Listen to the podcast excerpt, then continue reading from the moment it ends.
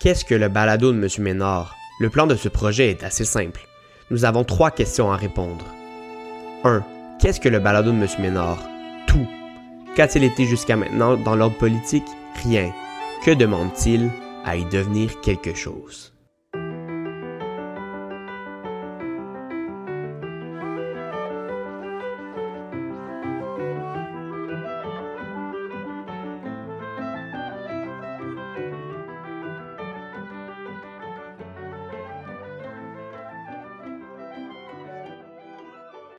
Bonjour et bienvenue à toutes et à tous au balado de l'histoire avec Monsieur Ménard, ce balado qui est vu comme un objet d'apprentissage.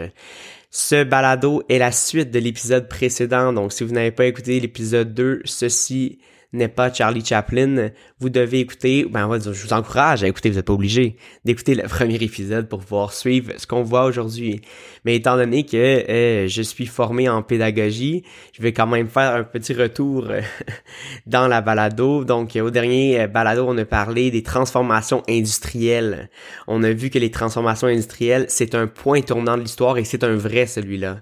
on sait que ce mot-là, point, cette expression-là, c'est un point tournant de l'histoire c'est un mot valise, une expression valise qu'on utilise un peu partout, mais en fait, euh, il y en a pas tant que ça des points tournants de l'histoire à mon avis et ça ça en est un véritable. Euh, donc on a discuté de ce que ça voulait dire est-ce que c'était une révolution qu'est-ce que ça veut dire de dire que c'est une révolution. Et ensuite nous avons parlé euh, de l'opération intellectuelle la plus importante en histoire qui sont les causes euh, donc les causes de cette révolution-là. Donc on a parlé euh, de disponibilité de la main-d'œuvre dans les villes, on a parlé de présence de capitaux à investir, qui va être un des sujets de cette, euh, cet épisode-ci. de la révolution énergétique du charbon et des innovations et du transport. Ça en fait du stock, mais je pense que ça, ça nous a vraiment donné un beau portrait sur cet épisode-là. Et aujourd'hui, on va adresser deux sujets importants, donc l'urbanisation et le capitalisme ou le gros sujet avec le C majuscule. Euh, je vais essayer de digérer ça d'une façon euh, adéquate, vulgarisée, tout en acceptant déjà en préambule que euh, je ne suis pas formé en économie, donc je suis quelqu'un qui s'intéresse à l'histoire et qui a des connaissances en économie, donc c'est clair que ça va être une version un peu modifiée. Aussi, euh, étant donné que c'est un sujet quand même assez, euh, comment dire, qui a des impacts quand même importants sur notre vie actuellement, il est clair que euh, il va y avoir peut-être certaines parties qui vont être un peu plus éditoriales, donc euh, c'est je, je peux pas me, me, me, cacher derrière une genre de, neutralité là, euh, infinie, même si je fais par exprès pour vraiment bien faire mes recherches, trouver mes faits historiques, m'appuyer sur les textes qu'on a devant nous, il est clair que comme citoyen du 21e siècle, euh, je vais avoir des opinions sur des choses. Je vais essayer d'en faire le moins possible, mais je vous avertirai si jamais il y a des trucs euh, qui sortent un peu du cadre historique. Ceci étant dit, moi, j'ai pas vraiment peur de, de, ça en histoire. Je pense que c'est important d'admettre qu'on est... Euh, que les historiens puis l'histoire est créée par des gens, hein, donc je vais pas rentrer dans un gros cours d'historiographie, mais les sources historiques qu'on utilise en histoire, euh, ça va dépendre beaucoup de qui l'écrit, donc euh, euh, de qui les écrivent. Donc c'est pour ça que je pense que ça, ça vaut la peine, pourvu qu'on soit transparent puis qu'on explique bien les choses et qu'on appuie tout ça avec des faits qui sont sensés, qui sont réfléchis. Donc voilà pour ma petite parenthèse sur la neutralité. Et euh, si vous voulez me rejoindre comme à l'habitude, vous pouvez m'envoyer euh, un courriel à histoire avec C'est histoire avec ou vous pouvez me rejoindre sur la page Instagram avec le même nom que la balado diffusion. Allons-y, partons vers les villes.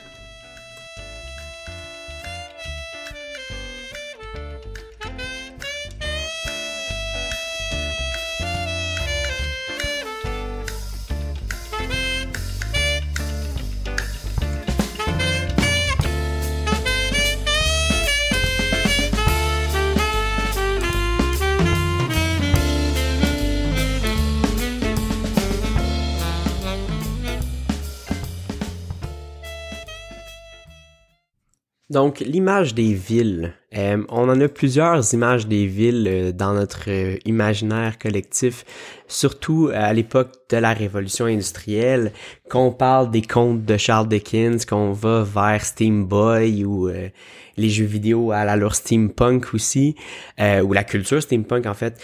on a des images qui nous reviennent quand on pense aux villes du 19e siècle et ces images-là, bien qu'incomplètes ou bien que parfois romancées, nous amènent quand même à nous questionner sur le changement majeur qui est l'urbanisation.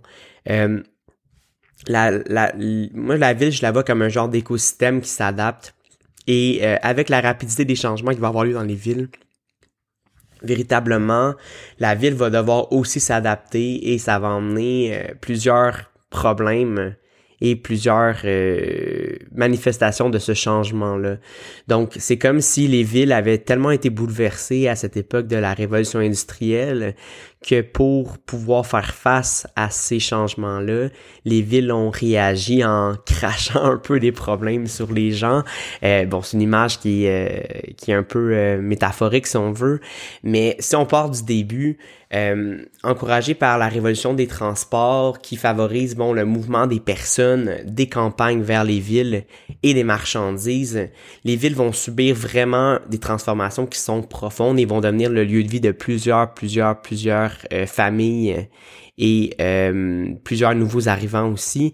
Et des deux secteurs qui vont s'industrialiser grandement à cette époque-là, donc on a les secteurs du textile, et les secteurs de la métallurgie, c'est ça qui va vraiment donner un pouls à la ville et qui va donner des emplois aux gens qui arrivent de ces campagnes-là.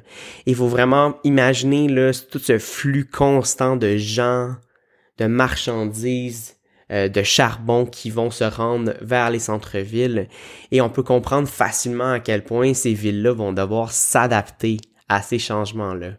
Et une des premières euh, transformation qu'on va voir dans ces villes-là face à ce changement, c'est véritablement le développement des quartiers ouvriers.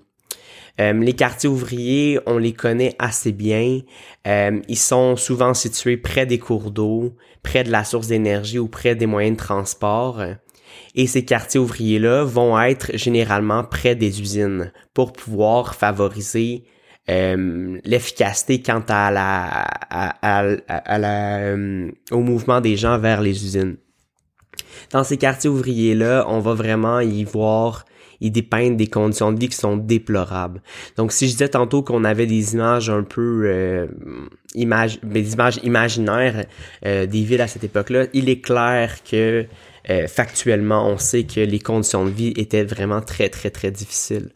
Donc, euh, les maisons entassées les unes contre les autres, euh, l'espace qui est véritablement inexistant, peu ou pas d'intimité, la prolifération des maladies, des épidémies, l'accès aux soins de santé est vraiment difficile. Et ce qui est vraiment marquant, c'est que les villes ont dû s'adapter sans vraiment avoir d'infrastructures sanitaires qui vont être euh, mises en place.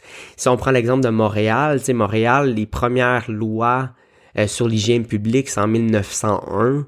Euh, donc c'est au début du 20e siècle, donc c'est très très très très tard. c'est pas qu'il y avait aucun système d'aqueduc avant ça ou aucun système d'égout, mais c'est qu'on n'avait aucune ben, on avait presque aucune loi qui allait encadrer la vie des gens dans les villes. Donc, c'est assez impressionnant comment plusieurs dizaines, plusieurs décennies, on va vivre avec pratiquement aucune infrastructure sanitaire. Donc, faut imaginer les problèmes que cela va euh, amener. Et euh, dans le développement de ces quartiers ouvriers-là, ils vont tellement être modifiés, tellement changer dans le temps, euh, comme je dis avec cette adaptation-là, qu'on va véritablement y voir des problèmes sociaux, euh, de la criminalité, des manifestations, de la violence, mais aussi le développement d'une certaine, et là je la mets entre guillemets que vous voyez pas en ce moment, je fais mes guillemets avec mes doigts comme si c'était utile, mais le développement d'une classe moyenne qui va euh, amener le, début du divertissement, euh, de la libre circulation des idées. On sait qu'on est dans une époque où c'est très euh, facile de transmettre des idées dans les journaux, dans les pamphlets, etc. Donc il y a aussi ça qui est euh, important dans le développement des villes. Et à l'extérieur de ces quartiers-là, on va voir les quartiers bourgeois qui sont bien évidemment à l'extérieur et loin des usines pour ne pas être pollué par l'air insipide, l'air l'air qui est qui est difficile à, respirer, des usines et du charbon et aussi de, l'odeur, il a déjà pour l'image, mais de l'odeur de la pauvreté, de la misère. Donc, les bourgeois vont préférer être très loin de ça et se déplacer vers le travail quand va être le temps d'y aller? Donc, vraiment, l'image que je vais vous laisser, c'est que les villes, euh, étant donné la, rapidité avec laquelle ils font face au changement, euh, vont devoir s'adapter, mais s'adapter dans, dans la mesure où on n'a pas les outils euh, qui vont être présents au 20e siècle pour gérer, par exemple, les incendies. Donc, on a plein d'exemples dans les villes de Chicago, mais aussi à Montréal, d'incendies qui vont complètement décimer des, des, des, des, des, rues entières, donc euh, sans arrêt jusqu'à temps que le feu décide de se calmer. Euh, c'est pas, on n'a pas vraiment les infrastructures pour accueillir ces gens-là. Et on peut imaginer à quel point ces villes-là vont être dépeintes par, par exemple, l'Église catholique au Québec comme étant un lieu de vice et de mal. Euh, ceci étant dit, il faut quand même venir nuancer ce portrait-là parce que souvent on a l'image de la campagne comme étant euh, un lieu de pureté où on peut respirer le bonheur et où on décide un peu de notre destinée. Mais sachez que les gens qui vont arriver en grande ville suite à la révolution agricole, c'est pas des gens nécessairement qui avaient des terres hein, ou qui avaient euh, des grandes propriétés terriennes qui leur permettaient de vivre assez bien de leur euh, de leurs chou-fleurs puis de leurs tomates là. Euh, c'est des gens qui étaient même parfois salariés, qui travaillaient dans des dans des terres qui appartenaient à des bourgeois, donc leur qualité de vie était pas incroyable. Donc même si les villes vont devenir un lieu où oui il va y avoir ces problèmes là, il y a beaucoup de gens qui ont quand même vu une amélioration dans une certaine condition de vie, l'accès par exemple au divertissement ou à, certaines formations euh, qui vont leur permettre d'être un peu plus libre de leur destinée. Euh, donc c'est ça qui est difficile par Fun Store, c'est de poser un portrait et d'apporter cette nuance-là. Et après ça, bon, ça peut valoir la peine de se pencher sur des expériences euh, plus personnelles de gens, mais je pense que ça nous montre à quel point le changement de l'urbanisation est profond.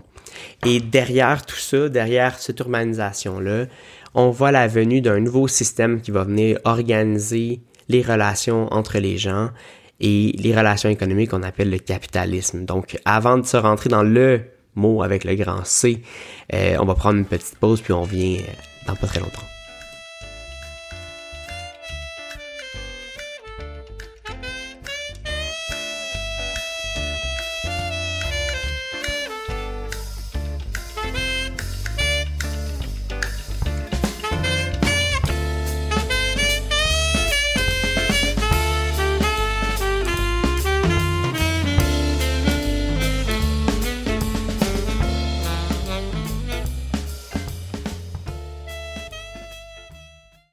La main invisible du capitalisme. Comment rendre ça euh, assez intéressant et simple? Comment moi, en tout cas, j'ai réussi à me comprendre ce concept-là qui vient euh, attiser les tensions, les passions quand on en discute. Comment est émergée cette idée-là? Euh, je vais essayer de le faire d'une façon plutôt historique et pédagogique. Euh, encore une fois, il y a peut-être 250 millions de versions du capitalisme et il y a des théories qui vont venir s'opposer une à l'autre. Moi, ce qui m'intéresse, c'est l'impact que ça a sur la société, puis qu'est-ce qu'on peut en comprendre et comment ça peut venir euh, attiser notre réflexion, notre façon de voir les choses. Donc, euh, oui, c'est un sujet assez euh, assez chaud quand même pour un balado, surtout que je peux pas vous dessiner au tableau mes magnifiques schémas en soleil euh, pour que vous puissiez comprendre d'où j'en ai, mais imaginez-le dans votre tête. donc, s'il y a plein de versions du capitalisme et si on sait pas trop quand ça a véritablement commencé, premièrement, il faut comprendre que quand vous voyez un mot qui termine en isme, en histoire et en économie, c'est souvent parce qu'on parle d'une idéologie ou d'un courant de pensée. Donc une idéologie, c'est une façon de voir le monde. C'est une lunette qu'on se met au visage pour essayer de comprendre la société qui nous euh, qui nous entoure. Et il y a autant de lunettes euh, qu'il y a de de théories, qu'il y a de personnes pratiquement, donc il faut vraiment euh, ressortir ce qui est le plus pertinent pour nous. Et le capitalisme va véritablement organiser la relation des gens avec le travail. Et ça, c'est un impact qu'on a concrètement dans notre vie de tous les jours. Et il y a des gens qui, euh, dans leur projet de, de, de vie future, essaient de se dissocier un peu de ce modèle-là. On va en parler un petit peu pourquoi. Donc, il y a deux changements majeurs qui se passent dans le domaine du travail, à mon avis. Euh, vous avez ce qu'on appelle la mécanisation et la division du travail. Donc, l'utilisation principalement de machines et euh, le fait que les gens font des tâches simples pour arriver à l'objectif final qui est de produire une chaussure ou produire un tuyau euh, en métallurgie. Ce que ça fait, la mécanisation et la division du travail, c'est que ça demande chez la main-d'œuvre peu de qualifications, et ça rend les gens facilement remplaçables et ça dépossède les ouvriers de ce qu'ils produisent. Mais attention, là, on rentre pas dans une critique tout de suite de, ce que c'est le capitalisme. faut comprendre qu'il y a plusieurs personnes dans le territoire agricole qui travaillaient sur les terres qui ne possédaient pas ce qu'ils produisaient parce qu'ils travaillaient pour quelqu'un d'autre. Donc, c'est pas juste le capitalisme qui a créé ça, mais ça reste qu'à la fin de sa production, de sa journée, l'ouvrier ne va pas ramener à la maison euh, les souliers qu'il a produits pour les vendre euh, au coin de la rue. Okay? C'est très rare que ça arrive. Donc oui, il est, véritablement très loin de ce qu'il produit. Euh, et donc, même s'il y avait justement des changements qui étaient vrais dans les campagnes, le salariat, le fait que tu échanges ton travail contre un salaire, donc euh, ta force de travail contre le salaire, ça vient vraiment bouleverser la relation des gens avec ce travail-là. Et on rentre dans une période qui va vraisemblablement ressembler à la nôtre. Et euh, c'est probablement un des éléments qui explique la modernité aujourd'hui. Hein? Si on parle de salariat, c'est quelque chose qui vient euh, expliquer beaucoup de choses aujourd'hui en 2023. Donc, le capitalisme va s'imposer suite à la production industrielle qui va augmenter et au fait que les échanges mondiaux vont se multiplier. Donc, si on décompose le mot capitalisme, vous avez le isme, qui est justement l'idéologie, la façon de voir le monde, et le mot capital. On avait dit que le capital, c'est euh, de l'argent qui est à investir pour faire des profits. Donc, c'est de l'argent qui nous sert à investir dans notre entreprise pour pouvoir ensuite faire plus de profit. L'objectif final, euh, dans la version vraiment simple du capitalisme, c'est d'obtenir des profits à la fin de, ton processus et à la fin de ton année, euh, ton année euh, financière. Donc, pour pouvoir arriver à ces objectifs, le capitaliste classique va pouvoir travailler sur les deux lignes de sa de, de son document Excel, comme s'il y avait des Excel, euh, les dépenses et les revenus. Donc, soit que l'industriel va couper dans ses dépenses, c'est-à-dire assurer un salaire très médiocre à ses employés, ça c'est une version à court terme, ou acheter des machines qui vont coûter cher mais qui vont améliorer euh, le niveau, euh, ben, ils vont diminuer le niveau de dépenses à long terme soit l'industriel va augmenter ses revenus en produisant davantage et en utilisant les moyens euh, de transport qui sont modernes. Euh, donc, ça, c'est la, version la, plus simple de ce que c'est le capitalisme. Et un des éléments les plus centrales, les plus centraux à ce que c'est le capitalisme, c'est le fait que les moyens de production, c'est-à-dire les usines, les machines ou les personnes, sont possédés sont des possessions, des propriétés privées. Donc, ce n'est pas euh, le gouvernement, ce n'est pas la société qui va posséder les moyens de production, c'est-à-dire les usines, les machines, les personnes. Ce sont des gens privés qui vont prendre des décisions avec leur libre arbitre, avec leur euh, raisonnement, hein, raisonnement qui est une idée qui nous vient même euh, de la, des idées de lumière, même de la Renaissance, donc le raisonnement. Donc, si les euh, gens sont mis dans la bonne situation, les gens, selon la version euh, du capitalisme, les gens vont prendre la meilleure décision possible avec leur libre arbitre. Et ce qui va emmener dans la société une croissance et une prospérité importante. Un des penseurs central de cette idée-là, c'est Adam Smith, euh, qui va écrire euh, The Wealth of the Nation, dans lequel il va vraiment parler de ce que c'est le capitalisme, ce que le gouvernement doit faire, et il va emmener son fameux concept de la main invisible. l'idée que euh, l'économie va se stabiliser avec l'offre et la demande. Et là, c'est vraiment pas mon but et mon expertise à rentrer dans, dans tous les détails de la théorie économique, mais il faut comprendre que euh, si ton objectif à cette époque-là, c'est de faire du profit, c'est de laisser les gens décider de leur euh, destin, de leur propriété privée. Il est clair que ça va avoir un impact majeur sur l'organisation des dites sociétés. Et ce que ça va aussi dire, c'est que ça va emmener les institutions, le gouvernement, à laisser aller les compagnies privées et donc de libéraliser tout ça. Donc le libéralisme vient de là aussi.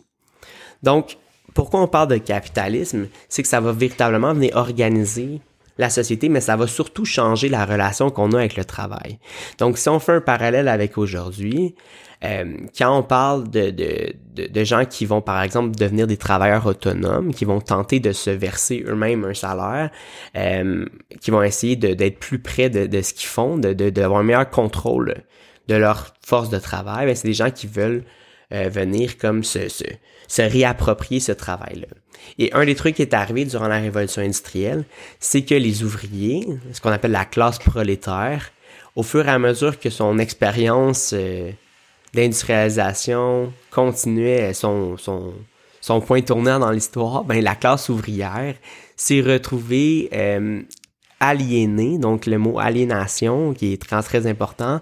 Donc c'est le fait que ce que tu fais dans la vie, ton travail, il perd son sens parce que tu le fais trop souvent, puis parce que tu n'as pas de contrôle sur ce que tu fais. Donc quand la classe ouvrière, après tout ce processus-là, d'année en année, va se retrouver euh, dans une perte de sens, ben éventuellement, il va avoir le développement de euh, mouvements sociaux et de mouvements éventuellement syndicaux qui vont se battre pour les droits du travailleur. Et ça, on en reviendra un peu plus tard? Euh, donc, ça, ça, ça, nous fait des parallèles quand même assez importants quand on parle euh, de, de, de, croissance économique, quand on parle de mettre en place les meilleures conditions pour les entreprises privées, ben ça vient de cette réalité-là.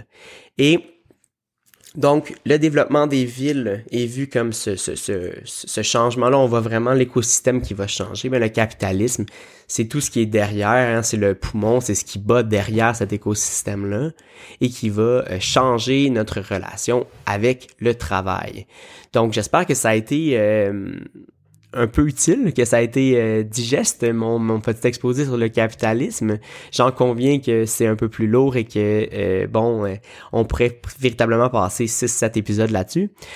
si vous trouvez ça, vous avez trouvé ça quand même assez bien, bien expliqué, n'hésitez pas à, laisser vos commentaires, comme ça je saurai quel niveau et qu'est-ce que je peux modifier, surtout moi dans mon explication, parce que c'est clair que parfois on peut rapidement se perdre dans ces concepts-là.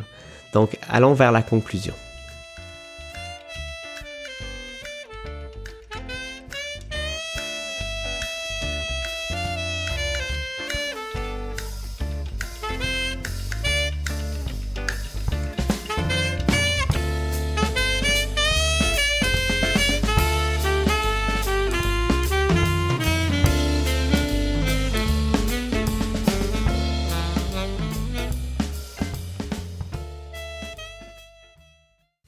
Qu'est-ce qu'on retient?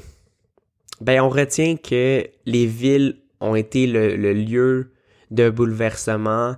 Si on veut, euh, si on s'intéresse aux vibrations, euh, à ce qui se passe dans les villes, on peut vraiment comprendre à quel point le monde est en train de changer. Et ce changement-là va, euh, on peut même argumenter que l'industrialisation se, se, poursuit dans une certaine mesure, même si bon, euh, c'est pas les mêmes secteurs qui s'industrialisent et on a euh, euh, des changements majeurs dans la façon dont on travaille.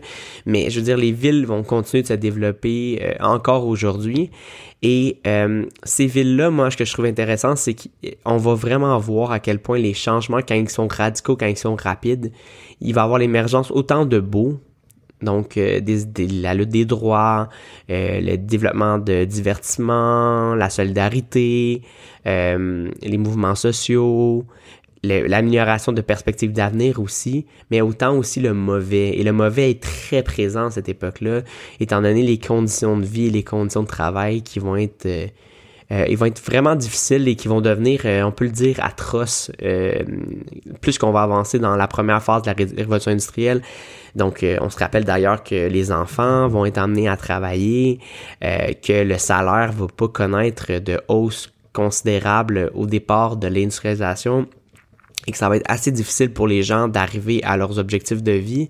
Donc, ça, c'est clair que c'est un, des éléments les plus pertinents à se rappeler euh, quand on parle de la révolution industrielle.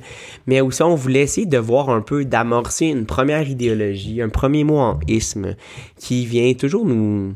Mais ben, moi, personnellement, qui me crée toujours un peu de de stress parce que c'est tellement complexe et difficile à, mettre des mots dessus. Et on essaie de, de vraiment bien l'imager, de le décomposer, de regarder comment c'est une lunette qu'on se met sur le, visage pour essayer de comprendre le monde qui nous entoure. Et avec ce mot-là, avec le capitalisme, avec cette, cette explication-là que je vous ai donnée, mais on va être en mesure éventuellement de parler euh, de l'avènement du syndicalisme, des théories qui vont venir s'opposer au capitalisme aussi.